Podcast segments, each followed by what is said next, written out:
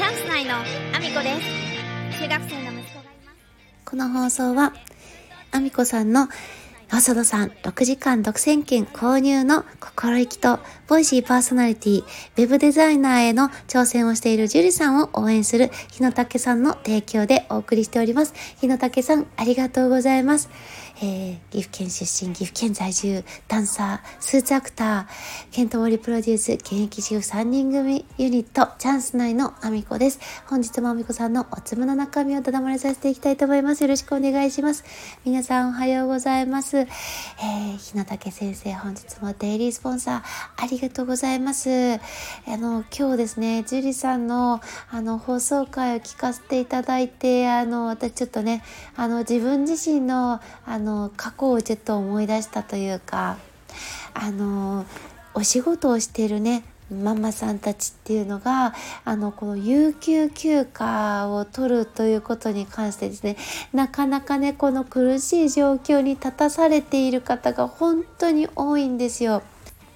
子どもたちのね行事に全部参加するための有給ってやっぱり取れないというかこれあの、まあ、有給のね日数に関してはそのお仕事の状況であったりとかでだいぶ変わってくるとは思うしあの取りやすいところにねいらっしゃる方もいらっしゃるとは思うんですけどなかなかね全部取れないことの方がほとんどだと思います私自身はもうあの最初まあ、自分自身のね子供が自閉症ということもあって、えー、と働く日数をかなり制限してました。あの日数を制限するだけじゃなくっていつでも対応できるような形をとってもう有給じゃなくてもあのお休みを急遽でも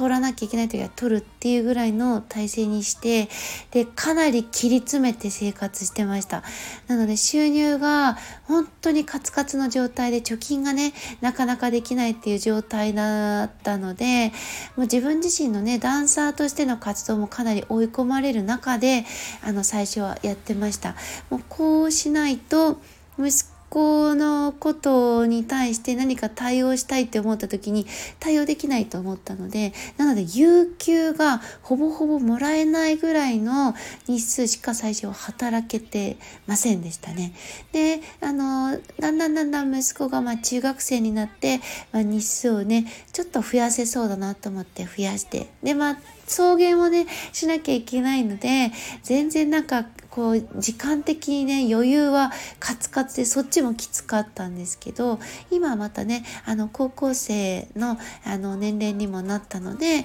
まあ、私はね息子一人しかいないので増やすことができて仕事をねパンパンパンパン入れれるようになってただ有給はほぼほぼ使えませんというか休み希望を出そうとしても人数が足りなくて出せないっていうような感じですね。でどうしても休まなきゃいけない日に関してはあのいやなぜか有給を使えないあの希望給を出すと有給を使わせてもらえない。でさらにはえっ、と私多分有給休暇ほぼほぼ消化できてないですね。でなんか最低限あの法的に入れなきゃいけない有給休暇みたいなのを勝手に突然なんかあの年末近くっていうんですかねその消費しなければいけない月にポンポンといきなり入れられたりっていうことがほとんどでほとんど有給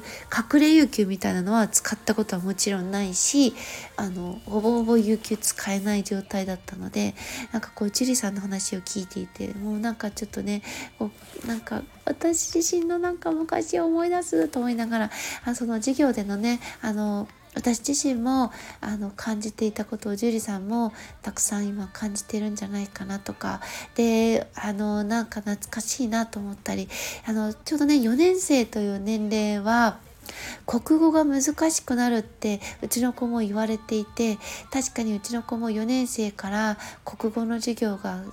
途端に苦しくなったというか途端にあの難しく感じていたようでした。あの今までも分かってなかったけどこれからの方が分かってない感じが強くなってただあの本人がねポジティブかなりのポジティブシンキングな子なのであの、ね、通常学級で受けてましたけど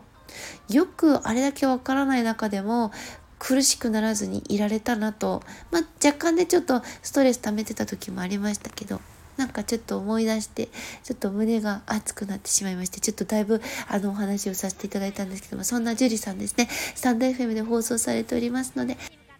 ぜひお聞きください。リンクの方貼らせていただいております。えー、今日はですね、あの、本題だけちょっとお話をさせていただいて終わろうかなと思うんですけれども、えー、昨日ですね、大阪の、えー、なんば広場をジャックしまして、えー、ケントさんが、えー、パフォーマンスをしました。で、そのね、お話については、 Voicy の方でお話しさせていただいておりまして、あの、その後もですね、すぐに、あの、ケントさんは、あの、次のことにも切り替えてすぐにねあの次のリハーサルへという形だったので私もですねあのチャンス内の特権を使いまして、えー、同行させていただきましてリハーサルをね見させていただいてたんですけれどもあの私自身がね今までコンテンポラリーダンスで即興をしてきたことはあるんですけどもバトルの世界っていうのは私は全く知らない。ケントさんもね、バトルは全く出たことないそうです。ダンスでバトルをするっていうこと自体はあんまり、あの、興味がないというか、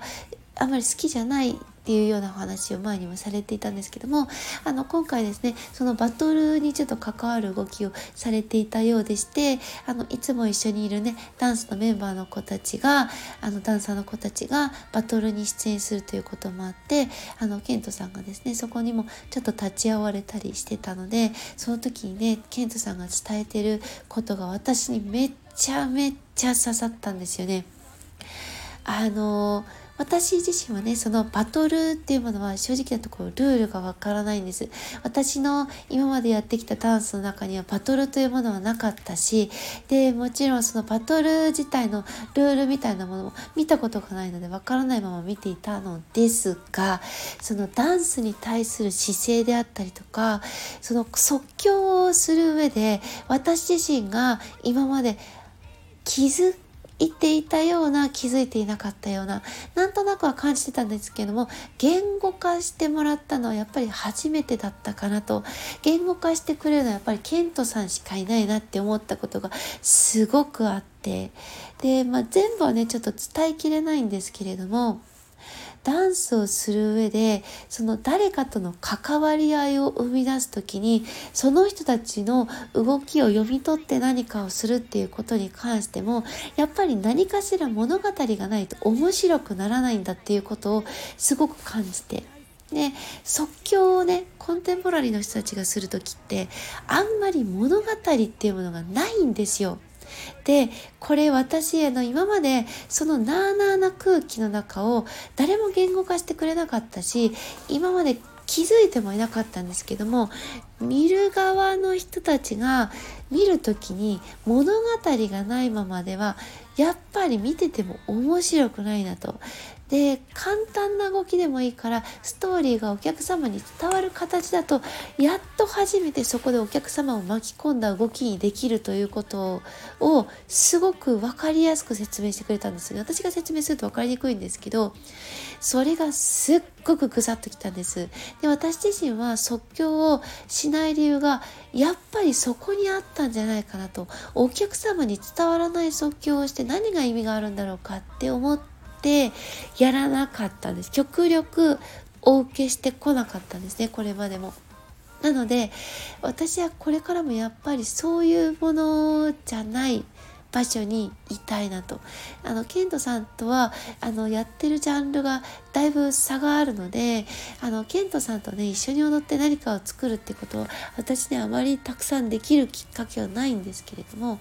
どこかでね、私らしい動きで関わっていけるようなものは生み出したいけれどもやっぱりその中にはきちんと物語があるものでありたいとそういうふうにあの改めてね即興する場合でもやっぱりお客様をきちんと巻き込むべきだなっていうふうに感じたので今日はちょっとそんなお話をさせていただきました。えーそんなコーナーでですね、私の SNS のフォローよろしくお願いします。Twitter、Instagram、TikTok、YouTube と Threads、それからスタンド FM とボイシーで放送させていただいてます。放送内容別々のものになります。ぜひフォローしてお聞きいただけると嬉しいです。そして概要欄には私が、えー、応援させていただいている方、そしてスポンサー様の、えー、応援していただいている方のリンクなども貼らせていただいておりますので、ぜひご覧いただきたいです。そして、えー、昨日のですね、えー、ナンバーをジャッククしたケントさんの、えー、動画、パフォーマンスの動画も、あの、YouTube に上がっているものがございましたので、そちらのリンクも合わせて貼らせていただいております。えー、ジュリさんのスタンド FM と合わせてお聞きいただけると、見ていただけると嬉しいです。よろしくお願いします。そんなこんなで、今日も一日ご安全にいってらっしゃい。本当にチャンスないのか